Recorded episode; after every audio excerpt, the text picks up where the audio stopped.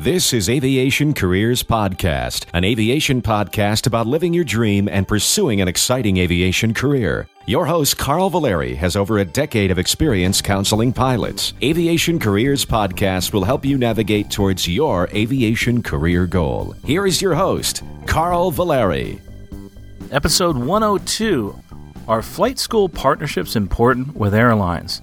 Welcome to Aviation Careers Podcast. My name is Carl Valeri, and I am joined by two very special guests this evening. You've heard them before. I'm joined uh, in sunny Florida with somebody who's a little bit under the weather, and that's Eric Crump. Eric, welcome to the podcast. Well, at least I'm not in the Northeast right now, literally under the weather. I'm I'm just a little sick, so that's good. Well, Eric, that's actually where I am right now, and I am really battening down the hatches. We have a big snowstorm coming, and it's going to be exciting. Where I'm visiting here, and we can't wait to see the snow. One of the reasons we came up here is to actually watch the snowstorm come through. Uh, some exciting stuff. One of the things you do get to do, and uh, once you pick a career in aviation as far as airlines, you're going to be flying in the snow quite a bit, especially if you're up, up north. Uh, we do envy those folks that are down in Florida right now. But also flying, and somebody who's been in and out of the weather all day long, uh, and for the past week, flying approaches to minimums in snow, ice, wind, and rain is Paul Greco. Paul, welcome to the podcast. Hey, how you doing? Great, great. Uh, guys, I really appreciate your being here this evening. Uh, I actually, uh, one of the things that we've been trying to do is get more of these out because this is so wonderful getting all the feedback from our listeners. Some great questions. As a matter of fact, if you're listening right now and you have a question, uh, it could have been answered in the past. Just send it to us, feedback at aviationcareerspodcast.com. Go to aviationcareerspodcast.com and, and you know click on the contact page, and we'll answer your question here on the podcast. And we'll also, if you have a subject that you want us to talk about, that's actually what we're about to do, and uh, you feel that it's important and it would help other people, then you know, write us in and tell us about it. We'd really, really appreciate that. And also, don't forget if you're looking for coaching and, of course, for the scholarships guide, you can find all that information right there on the website, plus membership, where we have many different videos and other guides available. So, guys, let's get started with uh, with this evening's show, and let's talk about the topic at hand. We had a listener uh, who was, uh, you know, interested in a career uh, with the airlines, and was was wondering, as far as flight schools are concerned, and you know, in the process of choosing a flight school, what they should do, and if it's important to have an airline partnership with that flight school. So I said, you know what? Let's talk about that you know, flying flying partnerships or or any type of you know pathway type of programs with airlines. How important is that really? And and what type of different uh, uh, relationships can there be with the airlines? And uh, to start off, off, off, Eric, I know uh, you have a few partnerships. I'm not sure about all of them. If you can talk about some of them, that'd be great. But maybe from your perspective, as someone that has is administering a program, what type of advantage does that have? Well, it's actually a really good question and one that I get asked a lot of times too, especially from prospective students who come in and look at our college program. And I would say when it comes to this topic, there are really two different approaches. There's the one, uh, the flight school or the college university program, that the first thing out of their mouth is how they have you know 25 partnerships with all these airlines, um, and it's a marketing pitch, you know, and it it's meant to make the, the flight school or the college look great because they have all of these agreements with airlines. That's one, and that's that's primarily for marketing. Um, and then there's type two, in my opinion, which is, you know, we have one, two, maybe three partnerships that we actually use, you know, that, that have a, a purpose. So at, at Polk State, we have one direct hiring partnership, and only one um, and that's it. Not that I'm not I'm not opposed to others or anything. It's just that when it comes to me recommending to my students, you should go fly for this airline. Um, I'm pretty choosy about who um, who I want to recommend, and also in terms of my relationship with that airline because it is a relationship, in my opinion. Um, I want to make sure that I am giving them the quantity and the quality of people that they really want. So I think it's a philosophical point. Um, yes, we do have several airline partnerships, but only one of those has to do with hiring. Um, others have to do with curriculum support or um, other assorted things that are more behind the scenes, um, like advisory board participation. and things like that because as a college or and as a flight school, it doesn't matter. It's important that we don't kind of retreat into our shell and well, we do this because this is how our flight school does it, but that we go out to the industry. And it's not just the airlines, it's the corporate operators, it's the private charter companies, and say, hey, well, what do you need our graduates to be able to do? Like, what skills should they have that they don't have? And so, for our perspective, advisory board participation is very important because we get their feedback about, well, this is what you should be teaching, or you really need to focus on these topics. Um, and so I, I, think it depends on maybe um, what the, the college or what the flight school use their airline partnerships for. And my first question as a user at one of those uh, facilities would be, um, what are your partnerships for? What are their purpose? And then if the school says, oh, they're all for they're all hiring partnerships. Okay, so you have ten hiring partnerships. Okay, um, the next question should be how many placements do you have in each of those partnerships, right? And so if the school can't answer that question, then for me, I mean, one is maybe they're maybe it's too complicated to keep track of. Or two, that maybe that agreement is more for marketing to say that they have that agreement than they're actually using it for the purpose of recruitment. I'm not saying that's bad, but it's like anything else. Um, know what you're getting into before you get into it. It's interesting you said that as far as marketing is concerned. I think it's really important to have relationships. There's a lot of relationships though that that are tied uh, verbally. In other words, hey, listen, you know, we we don't have a formal relationship with X airline or X organization, but one of our students who graduated from here just happens to be the chief pilot. And even though we don't have a formal agreement, we do have a, a tie with that airline. And sometimes that's good to get those out in the conversation. Uh, and when you're making a choice, looking at a specific school. I'm not saying it's the number one thing, but it does help. Uh, having that that relationship with a school or excuse me with an airline is that something also that uh, have you've looked at as far as relationships with airlines handshakes uh, that type of agreement uh, and and do you have some of those out there Absolutely. I don't. A partnership with an airline doesn't have to be, you know, a, a 17 page contract. You know, you will do this, or else we'll come beat you with a stick, or something like that. I mean, I think that's uh, in a lot of cases that's totally unnecessary. And like I said, we, we do have formal partnerships for different purposes, but I think there's there's a lot to be said for um, connections and networking, just as important as it is to network with companies to get your initial job. I think it's really important for training providers to keep track of their graduates and to create those network bases for their programs as a whole and for their individual students. Um, anybody who's uh, talked to us about um, uh, about potentials within the industry, you'll hear us say things when you know we'll actually use names, which I won't use on the podcast. But um, one of our former graduates is the CEO of a regional airline. Well, that's amazing. Right, because sure because I mean not that says uh, the point is not hey look at us we're awesome. It's that hey here's somebody who started off in the same place you are right? Came to the same school went through the same stuff you're do- going through now and now runs a regional airline. That's great because that person is now a contact and not just like you know, hey, I work at this company. I run this company. So you have a contact. You have somebody who who encourages us to give out his email address. You know, who visits our, our program on a on a semi regular basis when when he can, um, and who wants to participate. And it's not so much about you know how many pilots are you going to send me next month. That's important. I'm not belittling that. Please don't misunderstand me.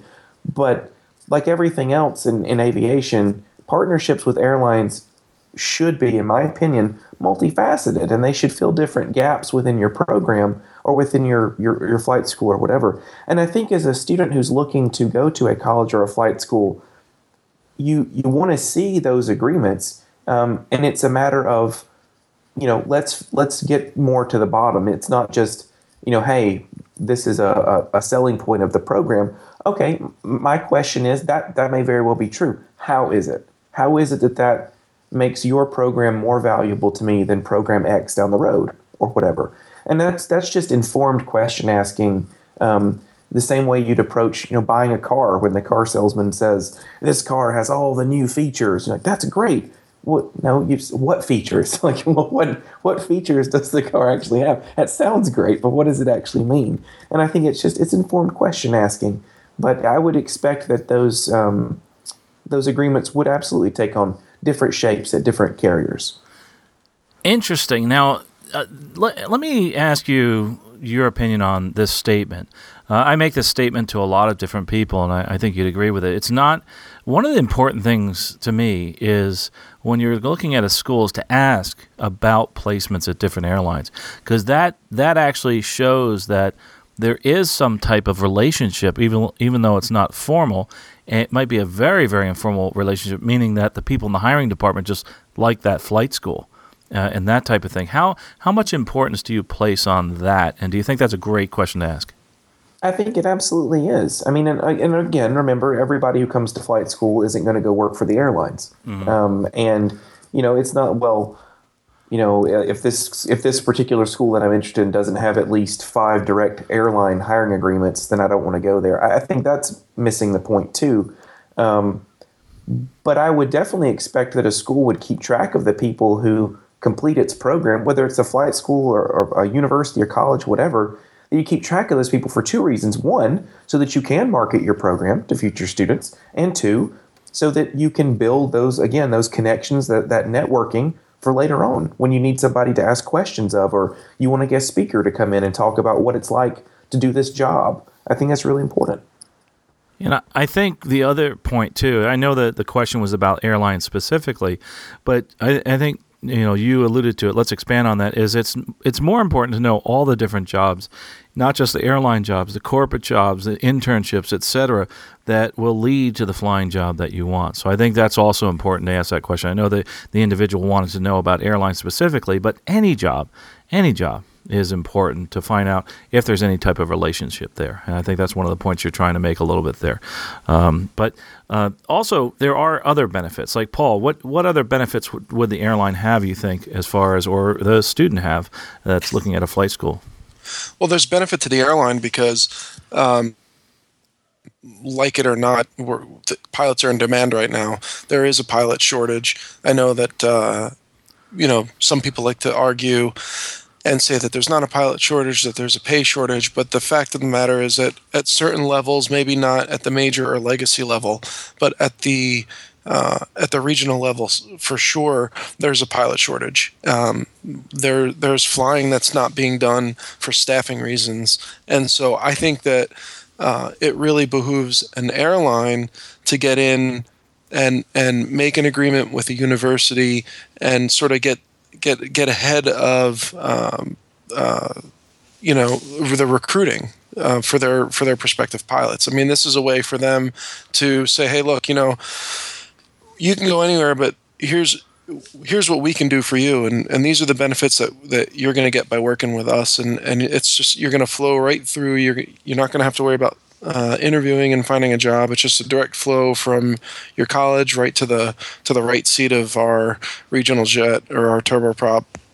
And uh, so I think it really benefits the airline uh, from a recruiting standpoint, which at the regional level right now is incredibly important.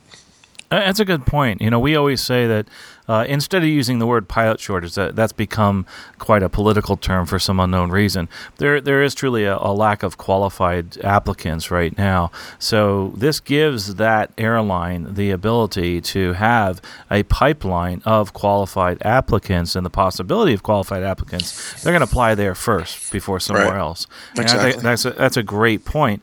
Um, and, and also the other thing is that it helps the individual because it, and it helps the student because it's a it's a wonderful thing to have that that partnership and that they can actually talk to someone and say hey uh, what is it you do here? Why do you know they don't have to just listen to this podcast. They can go out and listen to, to people at the airline actually flying. So that's a good point. And and I think that you're going to see more of that. I mean this is it's interesting right now that we have this this situation. This has happened before, where there's you know there's more jobs than applicants. It can always turn the other way, and, and that's just the way life is. You know, during a, a downturn, it goes the opposite direction. Uh, I like to use an example of, of myself in in in relationship to a career compared to yours, Paul. Like you look at mine. Right. When I started, uh, it was in April of 2001, and I basically you know, for three, four years made less than minimum wage. And I mean, I think by my third year, I was making, I think it was about 16,500 a year. and that was my third year pay. By fourth year, I finally broke, I think, 30. Uh, so, but if you look at something, and obviously I don't want you giving away your salary because you're working right now, but um, in your situation, you're looking at how long you've been looking at this for a couple years. You've been with an airline maybe a year, and, Right. and you're getting close to upgrading, aren't you? Yeah, I'm I'm actually I I'm senior enough to hold upgrade. I I'm in a uh, a situation right now at my airline because we have so much growth happening that um, I don't have a thousand hours 121 yet. So uh, you need to you need to have a thousand hours 121 to upgrade as a captain, and I don't have that, and and a bunch of us don't have that, in fact. And so um, I really, you know, am in a situation where after pro- I'll probably by the beginning of the end of spring, beginning of the summer, uh, I'll qualify for captain, and you know, so you're looking at like maybe 18 months. I'll be on second year captain pay as opposed to being on second year FO pay, which is quite a significant increase in pay, and it takes it, you know, it takes your salary from being, you know, a little bit hard to live on and makes it a, a real a, a survivable salary and, and, and, and actually pretty a pretty decent salary. Interesting. Well, that's Yeah. great. I think Super lucky. Oh yeah, yeah. All timing, right? It, it- well, it is, but you have to get into the career that you want to get into also, and you have Agreed. to roll with the punches. Uh, we see a Oh, lot yeah. of people drop out during the, the bad times, and that's what happens there. So, so getting back to our, our topic from this person uh, discussion here, and the question: Are airline and flight school partnerships important? Yeah, but uh, not just the formal ones, the informal ones. So both of those are, are fairly important. You want to ask those questions. Uh, is that a good summary, Eric? Do you agree with that? Absolutely. I couldn't have said, actually, if I had just said that, we could have saved 15 minutes. Thanks, Eric. But I, but I hope we made our point. I, I think, and I think we did. Well, guys, let's let's move on. Since we've we've talked about that airline partnerships, yes, they're important. Any type of partnership is. But let's talk about some listener mail. You guys ready for some listener mail? Let's Listener mail. All right. This is this is our favorite questions and answers. It's it's you that runs the program here. It's you that runs the the podcast. So keep those emails coming. We really enjoy them. Again, by the way, we won't uh, we take all your personal information out, uh, even if you allow us to do it. I try not to. I want to I want to keep as much. Uh, of that personal information away from from the listeners, and we don't want you getting in uh, you know in any trouble with your job, that type of thing. Um, so let's start with the first question. It comes in and says, Hi, Carl. I dove into the podcast headfirst over the last couple weeks. All my other podcasts have been told to, quote unquote, line up and wait. I love that. That's awesome. Nice. Nice. Good aviation term. I, like many of your listeners, apologize for the length of my email. We love the emails. Don't worry about the length. Uh, we actually sometimes will cut out certain things, obviously, uh, because of uh, you know the personal kind of stuff. But this the length of the email. Don't worry. We'll, we'd love to hear your stories. I do have a couple of questions, if you don't mind. I'm 29. I've always dreamed of being an airline pilot since I was a little kid. I never seemed practical though. Like many of your listeners, I'm getting started later than I would have liked. I'm beginning flight school this summer for my private pilot's license. The flight school offers both Part 141 and Part 61 training. I'm leaning towards the Part 141, but would like to know if I'm on the right track. I'm currently a wedding photographer and make pretty decent living at it. The other benefit of being a photographer is that my schedule during the week is pretty wide open. So, um, before we start into the rest of his question, guys, what do you think as far as the Part 61 and 141 training? Is le- leaning towards the 141. I personally, you know, the 141 will get you uh, through there quicker. It's usually more structured. You can have 61 programs that aren't structured. So, Eric, I'll let you uh, a- answer that question. Sure. Um, yeah, it's it's a tough one, and in today's world where you need more hours than you used to, um, it makes a compelling argument for maybe doing the 61 path um, because you are going to come out on the end of it with with more flight time. The argument there is, you know, do you want to pay for the flight time yourself, or do you want somebody else to pay for it as you build time in your first aviation job? So th- that's kind of a juggle in terms of structure. I've been to a lot of Part 61 schools that are more structured than 141 schools. I think that that really comes down to a um, where are you training, who are you training with, uh, what's the reputation of the company. In the age of social media um, and things like that, it, it's so easy to find that kind of information now. Um, and then ultimately it's it's success rates. It's you know what's your completion rate, what's your check ride pass rate, and at the end of the day, the 61 141 thing, um, it will always be a question. People will always struggle with it. Um, I tend to like the 141 training, um, and I, I, prefer it just because it will get you tip, typically for most people it'll get you out of the training about 60 hours on average less than part 61 training will.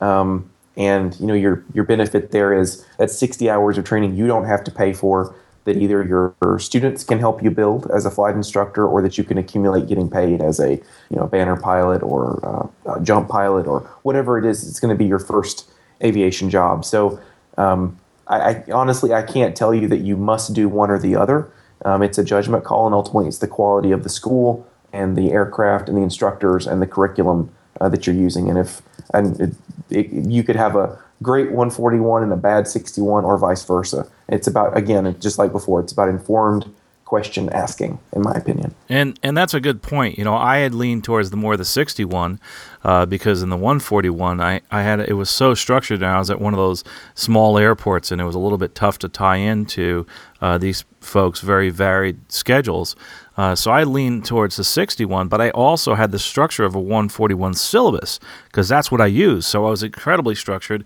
and and I think we did a really a good job of that. So I'm on I'm kind of on the other side, unless you have a situation where uh, like Eric's involved with there, where you have an incredibly structured program, has has some great checks and balances, and uh, and you have students that can actually go into that process of being a 141 and make the commitment because a lot of times uh, people start 141 especially at a small airport and uh, that doesn't uh, you know that and, and, that person has another job and they aren't able to finish up on the 141 but I like your point though. I like the point that you made. You know you, when you're finished you have somebody else paying for the rest of your time. And that that's kind of a cool cool way to be. Paul, how about you? What do you feel about the difference between the 141 and the 61 to answer this person's question? Actually, you guys both touched on everything I thought about, which was, you know, I really like I like the um, the flexibility of Part 61, but I love the structure of Part 141. And if you can combine the two, like for example, what I did, um, I did I I sort of did Part 61 training using the Part 141 syllabus so that there was structure because I liked having structure. I didn't like when you uh, would just show up at a flight school and they'd say, "Oh, what did you do last week? Oh, you you know we did steep turns and stalls. All right, uh, well, well let's do that again, and then we'll, we'll go work on, you know, slow flight or some, you know." And they, they were just kind of winging it, and I re- so I like the structure of a 141 environment, um, but.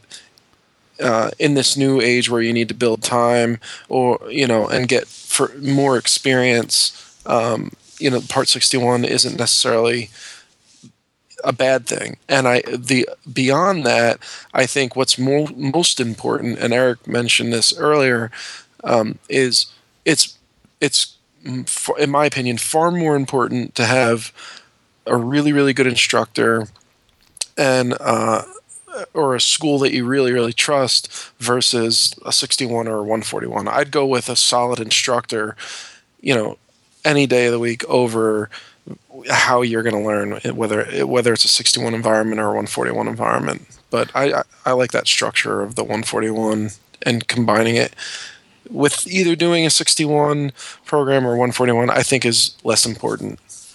I think that to answer this person's question, uh, one of the things I'm sure he's thinking right now is that uh, you know I don't have the time to actually interview all these these instructors. So if you're just looking at it from a purely 61 141, I liked uh, Eric's point where yeah you'll get things done quicker and you'll be able to get your commercial license and have someone else pay for it. But if you do have the ability to to go in and, and look at this this flight school and more in depth, yeah, it doesn't it doesn't matter so much if it's a 61 141 to you. What you're looking for is quality training.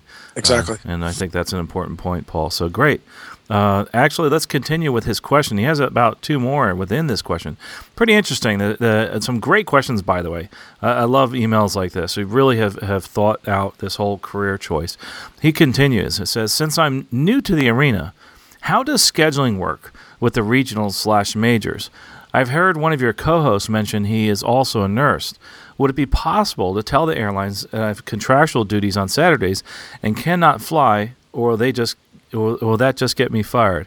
Answer to the last question real quickly. You can't do that. There's there's when you you work for the airline, you work for the airline, and uh, they they pretty much own you. Now, with that said, let's go back to that first question: How does scheduling work with the regionals and the majors? It's all everything, everything in your life. It's about seniority.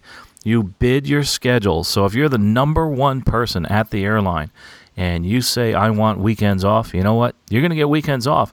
And you're going to be able to work that other job on the weekend. So, for instance, uh, like myself, I can actually hold captain at the airline I work for, but I choose not to because I have the schedule that I want and I have the lifestyle I want, which allows me to do things like if I wanted to have weekends off. I actually like to work on weekends. I want the opposite. Uh, I want specific days during the week off, and I want specific destinations and I get that. So the regional flying, the majors, they're they're pretty much the same as far as bidding. You start the month off every month bidding your schedule, and and then it goes in seniority order. They take number one. That number one person bids and uh, selects the line that they want to fly, and they get that line, uh, and it goes from there. Uh, but but with that said, I, I, think the person that you're talking about actually, as far as the co-host that has a uh, that is also a nurse, is, is Paul, and he's actually uh, been able to to do that, to have a, an interesting schedule where, where he can work. But there are challenges. What and what are some of those those benefits and challenges, Paul? Well, the, the challenges are in the beginning, as you said, everything is based on seniority in, in our business. And so when you're when you're new, as I was um, a year ago, trying to juggle both schedules was very very difficult. I only had 11 days off a month, so I had to juggle. Uh, I had to juggle trying to fit those nursing shifts in on those 11 days. And sometimes the open shifts that were available were not necessarily the days that I had off. So then I had to do some juggling. And fortunately, I have some very uh, very good friends and very understanding colleagues at my nursing job, and so I would try and get they would maybe work the, rearrange their schedule to to a degree to open up a shift on a day that I had available so that I could work. And so there was a lot of uh, maneuvering, if you will, that had to happen in order for me to to make that work.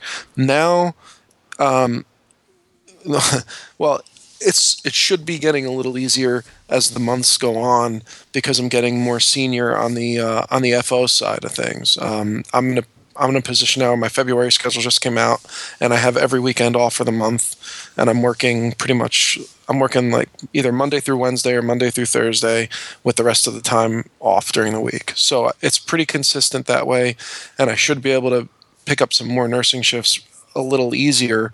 But the other problem that I was running into uh, was the fact that we were very short staffed as well, and so um, even though I'm a little more senior now and I get the schedules I want, um, I'm working a lot because they, we need pilots. And so that makes it hard to pick up shifts because I'm working more as a pilot, which takes away availability to work as a nurse. So is it possible? Yes, it's absolutely possible. Um, is it would would it would it be possible in the beginning? Honestly, I'm not. If you only um, are doing photography on the weekends for weddings, I think that would be really hard in the beginning because when you when you first get out of training and, and you're going to be gone for nearly two months in training, when you get out of training, you're going to be the least senior guy. You're going to be the bottom of the list, and that means you're going to be working pretty much every weekend and every holiday. I think I worked every weekend for for at least six months, and that's in an airline where there's we have tons of movement.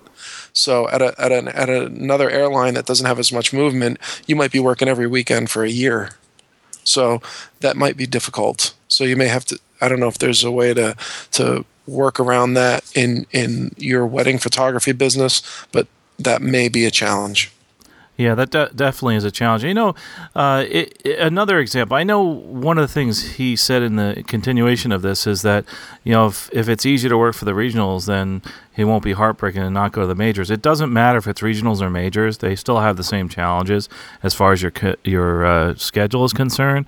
Uh, I know that uh, both Eric and I have a friend that went and worked for the regionals and realized, hey, this this wasn't for them. You know and uh, it, it's really you know the thing that he realized he realized when he went into it that uh, this might be tough, but he didn't realize how tough it would be with his schedule and also making money. So it's uh, it's really it's really something you have to look at and realize that if you have something else going on, you may not be able to do that, and you might be disappointed by the pay and all in the beginning. So uh, so that that's really really important. So um, they, it's it's also important too to, to realize what it is you want out of this job. If it's definitely weekends off, then it might be later on. And and another thing here that's interesting is I have a, another uh, coworker that's a photographer, and he is able to make his his job actually work with his photography. So what he does, he arranges uh, some of the modeling and stuff like that that he does. He'll have the models arranged and all. When he gets to his destination, and he'll do a photo shoot, he brings all his camera equipment with him, and then he heads back home. So I thought that was that was pretty darn creative uh, on, his side. Uh, but uh, Paul, you had something else? Yeah. So I, I wanted to ask you a question for him, and which is um, he says he's not afraid to maybe stay at a regional level. Um, I was I'm thinking maybe that's not such a bad idea because he can he can gain seniority quicker at a regional, and and so there would be sacrifice in the beginning, um, because you know like like we talked he's at in the beginning he's still going to be a junior man and he's going to be working weekends, but his ability to hold weekends off and and can and do that consistently will happen much quicker at a regional that has movement versus say a major or or a legacy. I don't know what kind of experience he has, I, but uh, you know. So I don't. What do you think of that? I mean, is that so, a possibility? It definitely is. If you have the regional that's growing, and and you also have one uh, that you are guaranteed is going to be around nowadays, with all these different regionals working for the majors. You know, when I got hired the regional I worked for was the major. We didn't have, you know, we, my paycheck came from the major airline. Uh, then they spun us off and started using, I think it's now 12 other regional airlines. They went from one to 12 others. And ours actually, we went from being really big to shrinking dramatically uh, mm. overnight. So we, we lost over 30% of our airplanes uh, with one fell swoop. Wow. And so you're sitting there saying, yeah, I gained a lot of seniority. And even that same regional I was working for, we have people that are moving on to the majors because, and these are guys that have been there for 18 years, saying, oh boy, you know, I need to move on. There is something that a lot of people will say about the regionals. And it's very true. It's a wonderful environment. If you're senior, you can make good money, but they don't ever sell tickets. Uh, some do, but uh, they right. they usually rely on a major airline to sell their tickets. So that is one of the risks of doing that. Is the fact that I'm not saying you shouldn't, but you have to you have to add this into that risk factor. Is that that regional if if the the major airline that is doing that or the major airline they are flying for decides that they want to cut their costs and they say, hey, listen, you're going to have to fly for X amount of dollars, and the regional can't do that, then they're going to go to somebody else, and that happens all the time. And uh, and that is one of the risks you run. Whereas when you're working for somebody who's actually selling tickets, like a major, then you don't have that risk right there. There is the possibility, though, with a regional being shrunk. And you know, here's a good example: Comair, which was the premium place to go, that that disappeared, and that's gone. And that's right. and you had so many career people there uh, and at some of the other uh, you know regionals that we we know of. Uh, some of those are, are shrinking their pilot groups, and, and through attrition, they're doing it. Uh, so yeah, you can stay with a regional, and, and you can gain seniority, uh, but don't don't think anything is, is truly forever. There's always a, a, contingency plan. Obviously, with that said, a major airline that could happen to also. Uh, look at you know the, what happened to the TWA pilots you know, being boom, they're all put on the street after that merger went through. So that can right. happen at the majors too, uh, but it's more prevalent and, and, more likely to happen at a regional. Uh, so that's my opinion there. You know, so yes, you can move up, but uh, I'm I'm seeing guys that have been at the regionals 18 years finally moving on to the majors, saying, "Wow, this was great," but you know now now they're cutting our flying, and and now I'm becoming junior, and now I've been here 18 years, and now what do I do? That type of thing. So. Um, but anyway, moving on. I hope that answered the question. Um, he also asked one more question. It says, uh, uh, one final question, if you will indulge me. Uh, it says, Carl, you've been hopping on a plane and heading to the Caribbean on a day off, and that can be done with the regional as well. Could you elaborate on that a little more? Does does there have to be empty seats on the flight? And he also asks, how often are you allowed to use the benefit like this? How does bringing your wife and kid along work? Okay, so first of all, usually I go to the Caribbean anyway for work because that's that's we go back to that scheduling. I schedule to go to the Caribbean because I like the Caribbean. I was just where was I in Aruba uh, the other day, so I like to go to those destinations. I like the warm climate. I like to be able to go snorkel that type of thing and go swimming in the pool. Uh, some people they like the snow and or they like the West Coast or whatever. I I prefer going to the Caribbean.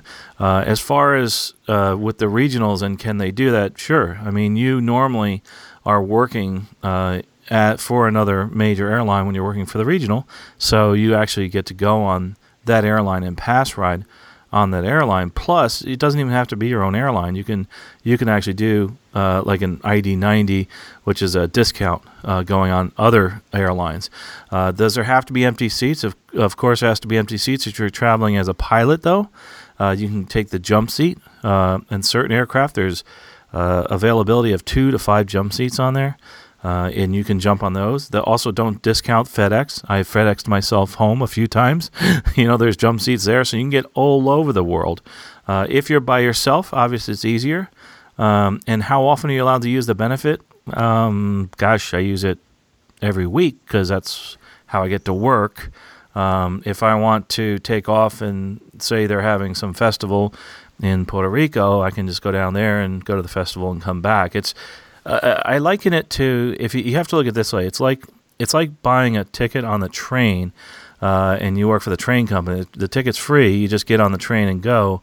Uh, for me, you know, for me to go to like San Juan from where I live is just like you know me driving down the street and going getting you know a gallon of milk. It's not that big of a deal. I just jump on and go, and it's very hard for people to understand that.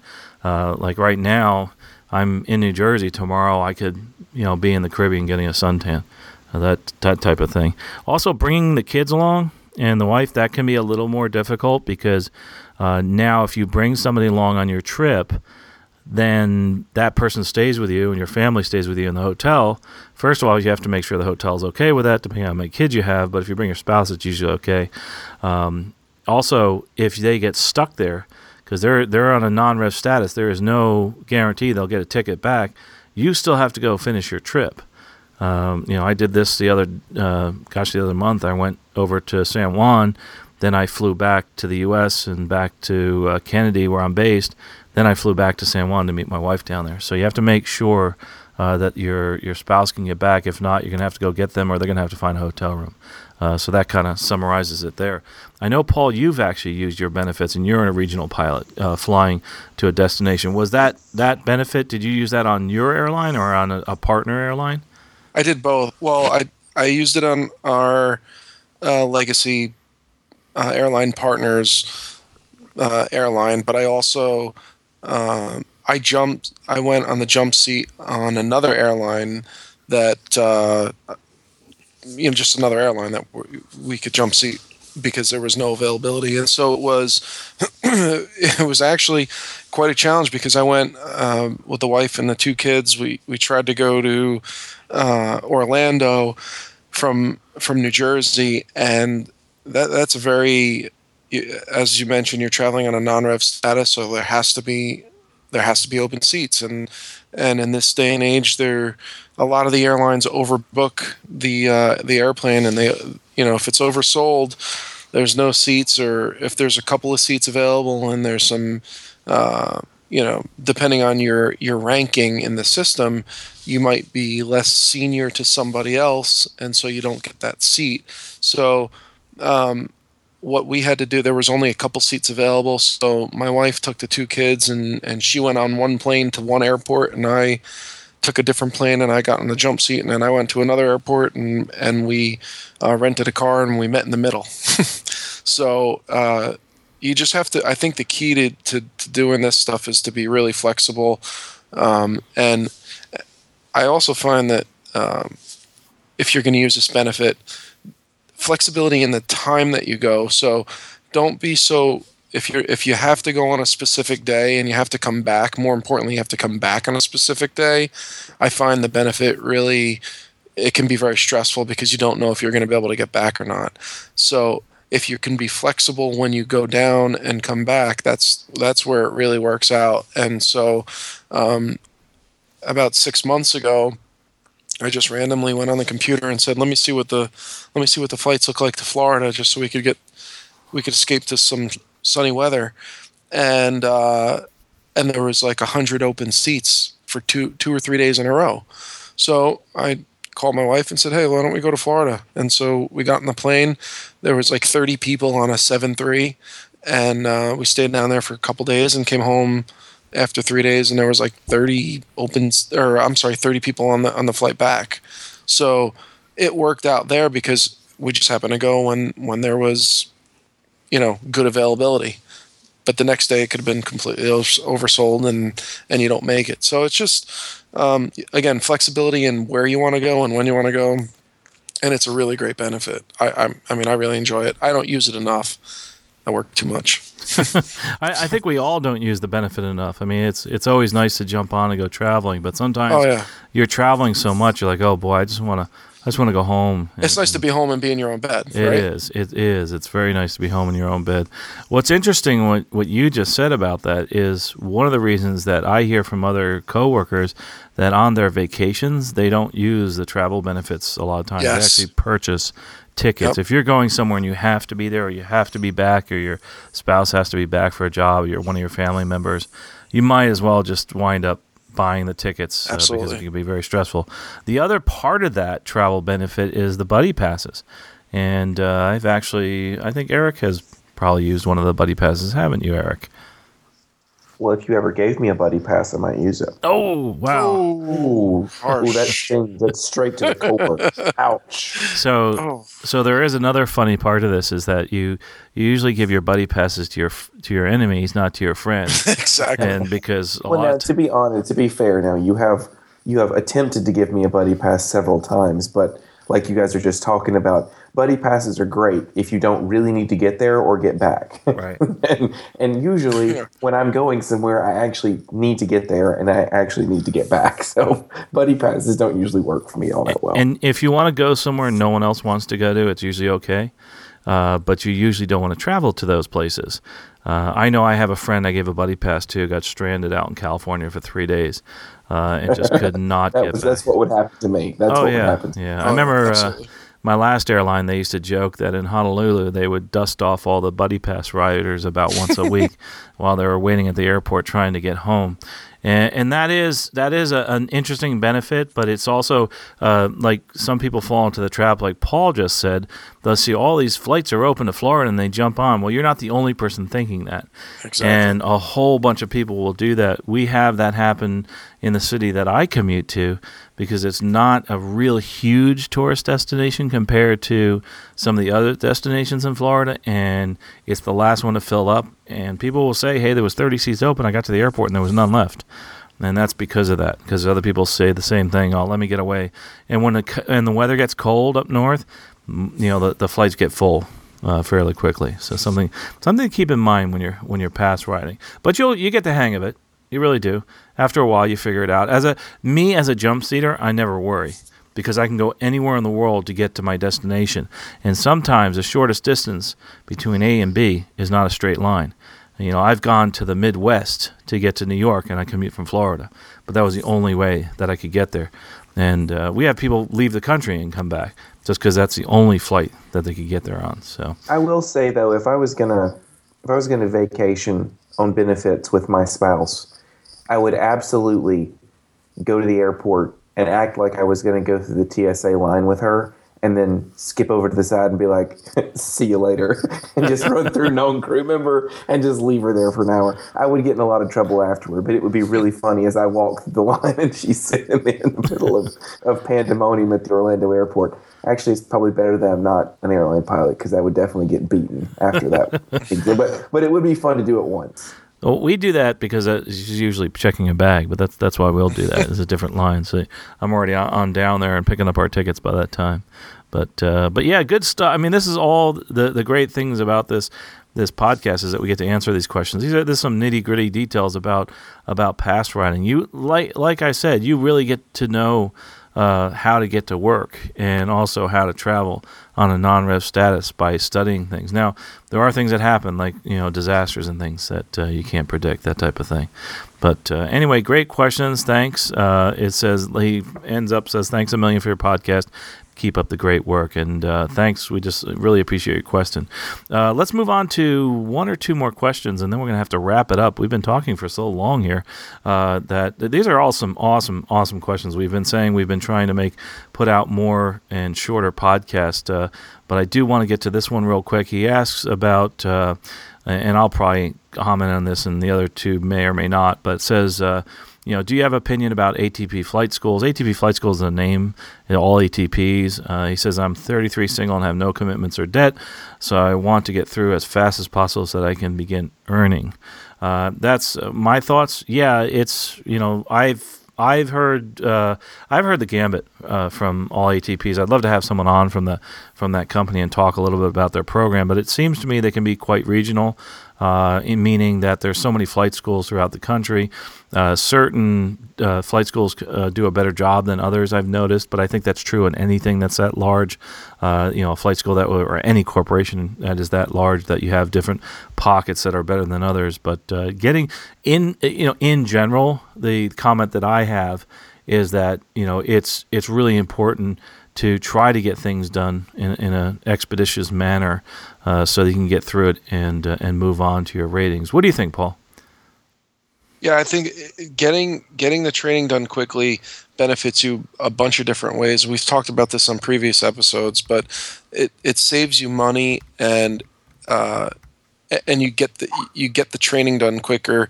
Um, because you retain the information because as because you're not you're not taking longer in between uh, lessons. But you can do this and uh, there are various schools all throughout the country that specialize in what they call accelerated training. And i personally have gone through that and i'm a huge proponent of accelerated training. Um, the military trains that way. Uh, you know and it's it's just it's drinking from a fire hose for, for a, a really short, condensed period of time, and it's very concentrated training. And the benefit to that is you retain the information and you save money. And so I'm a huge proponent. And I, I, don't, I know he asks about ATP specifically, but I know there are a bunch of other schools that really specialize, especially in Florida. They're all over Florida and Arizona um, that specialize in accelerated training. So if if he wants to get it done quickly, there are other there are other places out there as well that do a really really good job uh, and specialize in getting it done in a in a really short period of time. And I know somebody that got their private pilot in 12 days. I was there because wow. I got my commercial and uh, five, my commercial and my multi commercial instrument in uh, combined. I think I did it in seven days, but he I, so I was down there while he was doing his private, and he he did it in five days, and it was ama- I'm sorry, he did it in twelve days, and it was absolutely amazing um, because he flew three to four flights a day, and he studied all night long. It was just incredible. Yeah, I'm I'm a big fan of accelerated programs. You know, like you, I did my multi-engine commercial in two days, and my my CFI in the third day. Uh, so it really is. It's good if you are very busy flying and you need to get back, but it's also uh, it can be a challenge. Uh, and with that, I know other people have been asking about the same school and other schools, and I've uh, we've tended to stay away from opinions about schools, but I, would like to, people to know about those, especially the bigger ones. So uh, we are trying to get someone on, and we will hopefully in, in the future get somebody from those schools.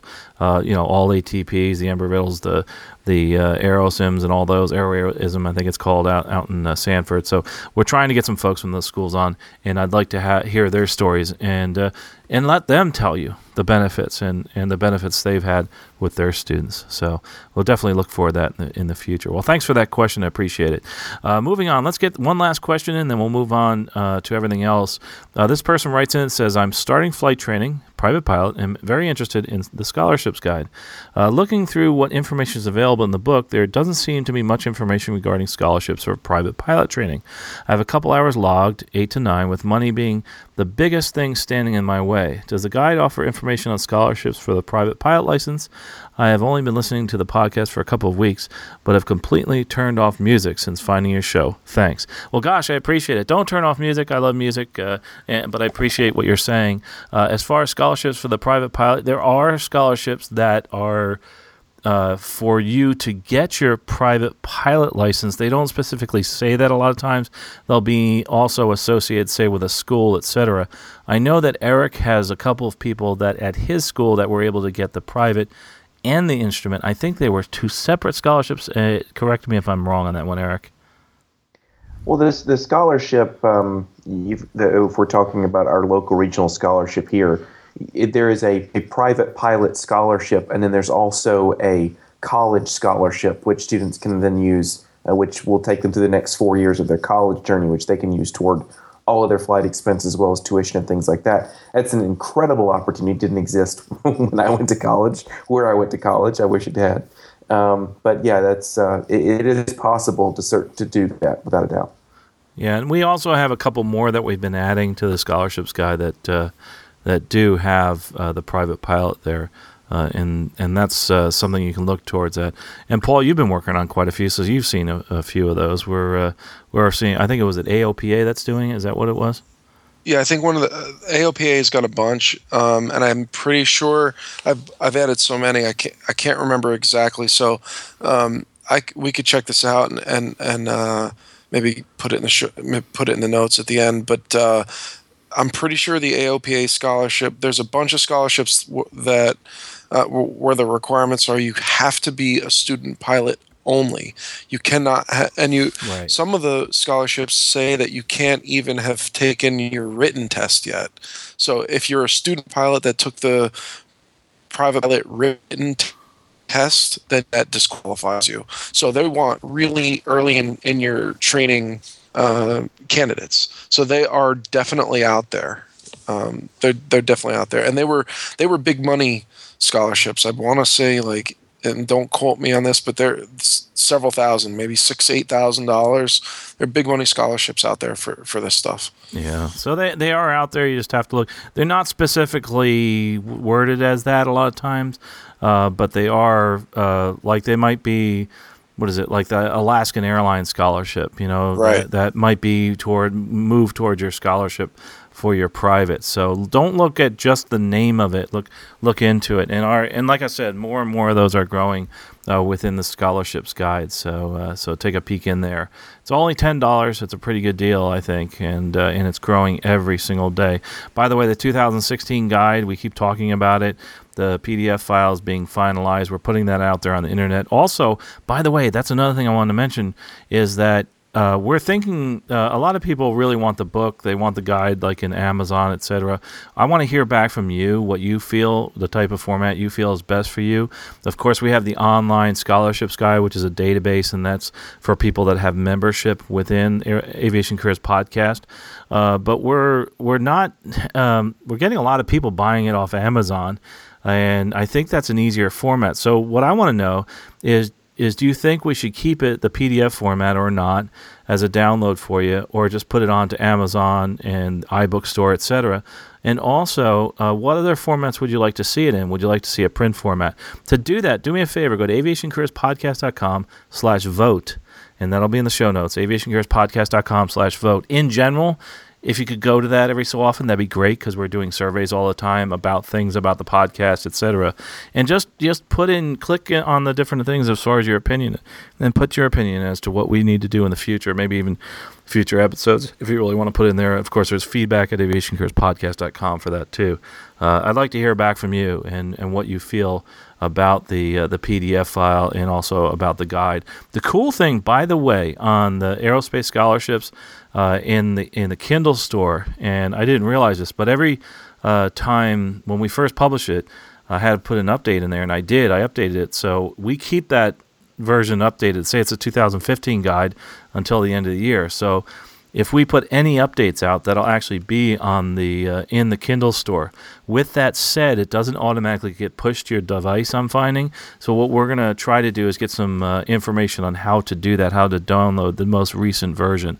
So, for instance, if I put a new one out there, a new version out it in Kindle, uh, you'll have to actually download it. One of the, the best ways to stay informed, by the way, other than just listening to this, if you do buy the, the scholarships guide, is sign up for the newsletter. We're going to put that information in our newsletters as far as when the scholarships guide get gets updated. And by the way, this thing, Paul, I really appreciate what you're doing and also what Russ has been doing and everybody else that's been involved. I can't name everybody because there's so many folks that are involved now with the scholarships guide. We have added so many scholarships; it's incredible. I mean, it's really uh, it's it's it's you know it's getting large when you can't name all the scholarships anymore. And, Oh, and I, yeah. I used to know ev all the different scholarships. We were talking about the private pilot scholarship. I just and I had to realize, you know, there's actually I think even five of them I think that are out there that are specifically towards getting the private pilot license. So, um, so it's really it's a been a really neat project and a project too. And uh, I know that Eric. It's interesting because Eric has seen this thing morph from my saying, "Gee, let's put a scholarships guide together." How hard could that be? And to me, to, to, to oh, hear, if only I could go back to those days and go back in time with, with what you have now and say, Carl, Carl, look, look, look, this is what you're getting into. and yeah, and, and, and not realizing the, the staff that I would need to keep this thing going and and and the time that it would you know would take to, to have this thing move forward. But it's been great. Uh, it's really rewarding to see people get money and move forward in their careers and and be able to, to train and be and uh, actually become the pilot that they want to be. And uh, I think that's that's really really important. Well, Well, gosh, no what- one's a louder cheerleader of it than I am. I Yes, I will say that. Eric, you've been a, a big cheerleader, and I do appreciate that. Uh, even from the beginning, when it was just a little bitty guide, and, and all I did was basically take some of the ones you have and the ones off the FAA website and put it on my website. And now it's just totally morphed, and uh, it's really neat to help people out. Um, but by the way, we do have, uh, I forgot the scholarships of the week, so I want to mention that before we go and before we close up today. The scholarship of the week is the Doolittle Tailwheel Scholarship Award. And uh, the purpose is for the tailwheel endorsement. You know, 10 hours of tailwheel instruction is to be given in a J3 Cub at, at uh, Airport in uh, Vineland, or is that Doylestown Airport in Vineland, New Jersey? Uh, and the endorsement must be complete within eight hours of commencing of training. Uh, height weight limit and a weight limitation there is on this. Just remember it's just a J3 Cub, and it's uh, so make sure you take a look at that one. We'll have it in the show notes, and uh, you know you you definitely it's not it's a challenge to get, but I really. Uh, recommend you're doing it because you have to you have need letters of recommendation an essay but to get your tailwheel endorsement it'll make you a much much better pilot just getting some training in a tailwheel, and we have links to that, and that actually is in uh, in the uh, Pennsylvania, I think uh, 99's chapter is sponsoring that one, so go check that one out. Uh, awesome scholarship there. Uh, another thing that we've been doing too is asking our our guests if they have any products, services, or any picks of the week, like we've done with the other podcasts we have, that they might want to suggest uh, to our listeners to maybe help you move forward in your career. So, you know, Eric or, or Paul, Eric, do you have anything you want to suggest to our, our listeners? Well, not that it hasn't been suggested a thousand times before in a lot of places. Um, FAASafety.gov. Um, if you're interested in the flight side of this or the maintenance side of this, sign up for a free FAASafety.gov account. There's so much good free stuff there. Um, information that, that you might not get anywhere else. It's really good stuff. Take advantage of it, and you can't beat the price. Yeah, it's free. I mean, these these are these seminars are free. As uh, I'm glad you mentioned it. Of course, we'll put that link in FAASafety.gov. Uh, I do get involved quite a bit with doing some of the uh, the talks. And uh, if you are a private pilot or any pilot, uh, if you complete three ground, three flight, you uh, you actually get your flight review done. It's a really really cool thing. So and thanks for that one, Eric. I appreciate it. And also, Paul, did you have any suggestion possibly on something? I'm a gadget guy, Mm-hmm. and I really like somebody. I had somebody buy me uh, a Stratus.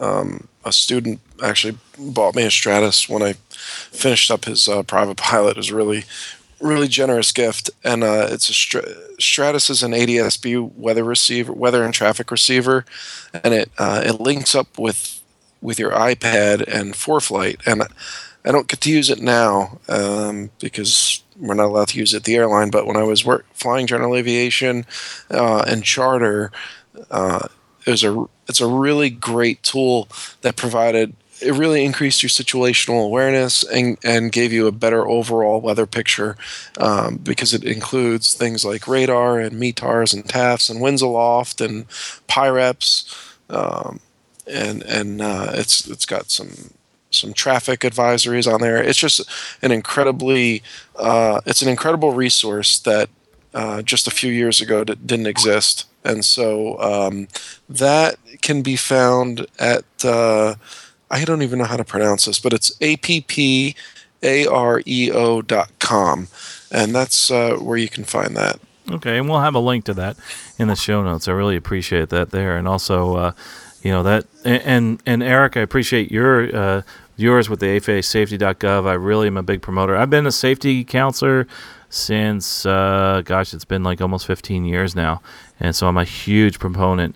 Uh, I'm a lead safety rep in the Tampa FSDO, and I think it's uh, one of the best things you can do. It's all it's free.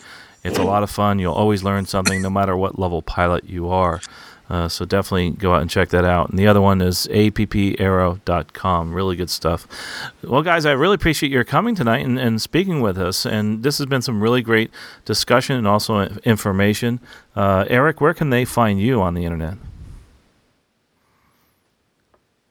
Let's see. Eric actually is uh, see Eric Go on Twitter at see Eric Go on Twitter. His actually uh, he's actually had to drop off here, so uh, uh, his connection went bad. So to be honest with you, but uh, it's at Eric Go, and uh, that's on Twitter, and we'll have a link to that. And also, Paul, how can they get in touch with you? Uh, you can get in touch with me on Twitter. I'm at pilot p151 At Pilot P151. Okay, we'll have that link there too.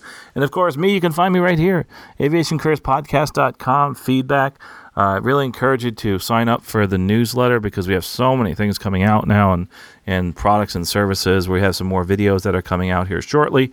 Another technical video uh, concerning holding patterns that's coming out soon. So we have uh, quite a few new things. Also, by the way, if you're uh, one of our, our coaching clients, uh, we had a little issue with some of the things on the website there. We've got those fixed. So uh, go to click on the coaching uh, tab and you can go ahead and schedule your next session. By the way, that has been incredibly rewarding.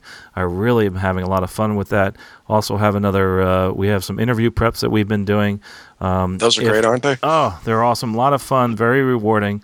Uh, I love both of them the interview prep and also the coaching. They both uh, are rewarding in that you're really moving someone forward in their, in their career. But it's also cool when you hear someone get back to you and say, hey, listen, I got the job you know and i know you've had that yeah, happen awesome. too paul oh yeah yeah it's incredibly rewarding it is it is so if you're interested in that just send us an email uh, we do appreciate the emails uh, more so than say the, the the calls because we've gotten so busy unfortunately and i'm in the air so much and then we all are that it's easier for us to get back to you uh, by email and uh, you can of course use the phone line but uh, that way we can kind of send you an email at three in the morning not worry about calling you at three in the morning uh, because I've done that before where our schedules are so far off, you know that so that would be a great thing to do there. But anyway, this has been terrific.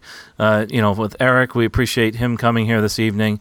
And, and I am his, back, by the way. His, oh, and he is back. The, thank you for covering for me before. I know the, the internet is my enemy tonight, but oh, no. uh, but uh, so but thanks for shouting out the the Twitter handle and by any means, uh, anybody, please make use of it. I, I joke here that I love having Twitter conversations with people, but people love having Twitter conversations with me more because I'm limited to 140 characters. I know it is. It's great that you limit you that much. Yes. Uh, no, just kidding, Eric. We love to hear back from you. And the problem is Eric will keep tweeting out over and over and over again to make the conversation yeah, longer. But I, will just use multiple tweets. I can get around that 140 character limit really easily. And really, Eric, I, I was just kidding. You still have those buddy passes are waiting for you well, if I ever, you know, don't need to get there or get back, I'll, I'll give you a phone call. Eh, you know, we joke, but I tell you, most of my buddy passes expire because it, it really is that tough to go somewhere um, that that's uh, that really everybody else wants to go to. Like I said, if it's a destination you don't want to go to, then then uh, then I, yeah, I can get you there on a buddy pass, but otherwise no. But it, it's really been a pleasure with you talking to you guys. It's also been a pleasure uh, answering your questions. Uh, we had a little dip in the in the production of this the podcast because I actually uh, wound up starting to do, and we did this on the last show. Started doing the, the the red eyes. Found out that red eyes don't work real well with me putting the podcast together because Everybody else is awake during the day and sleeping during the night. When I do red eyes, it's just the opposite. Uh, so I'm, I'm going back to working days again, doing a lot of domestic and a lot of Caribbean stuff, and a lot of that's day flying for me. So I'm, I'm really excited about doing that. By the way, I really like my job. Uh, I know I, someone else asked me that, and if I could mention that on another, yeah, on the podcast, mention that. I do. I love my job. It's a lot of fun. I get to go to some really cool destinations. I get to do some pretty challenging approaches at times flying different uh, types of weather. Uh, there's a lot more involved with this job than you think. It's not just pushing a bunch of buttons. There's a lot of thinking involved in actual flying, uh, but it also it has some wonderful days uh, where there's no weather. Everything's wonderful. VFR flying, and we go to some wonderful destinations, and you get to work for some really really cool people with some amazing backgrounds, and uh, that's the, one of my favorite things about the job.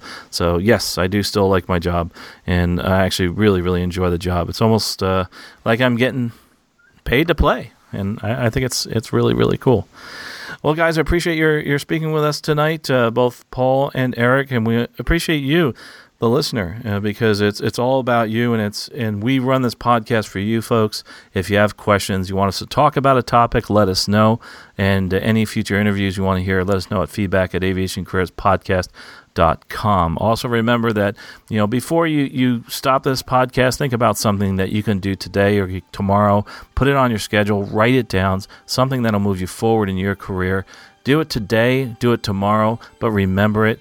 Accomplish it and move forward. We'll talk to you next episode. Safe flying. You have been listening to Aviation Careers Podcast, an aviation podcast about living your dream and pursuing an exciting aviation career. This aviation podcast is produced by the Valeri Aviation Corporation. Although host or guests may receive compensation for products and services discussed in this podcast, compensation never influences our opinion. Before purchasing any product or service, you should always do your own research. Music by Billy Wheeler, all rights reserved.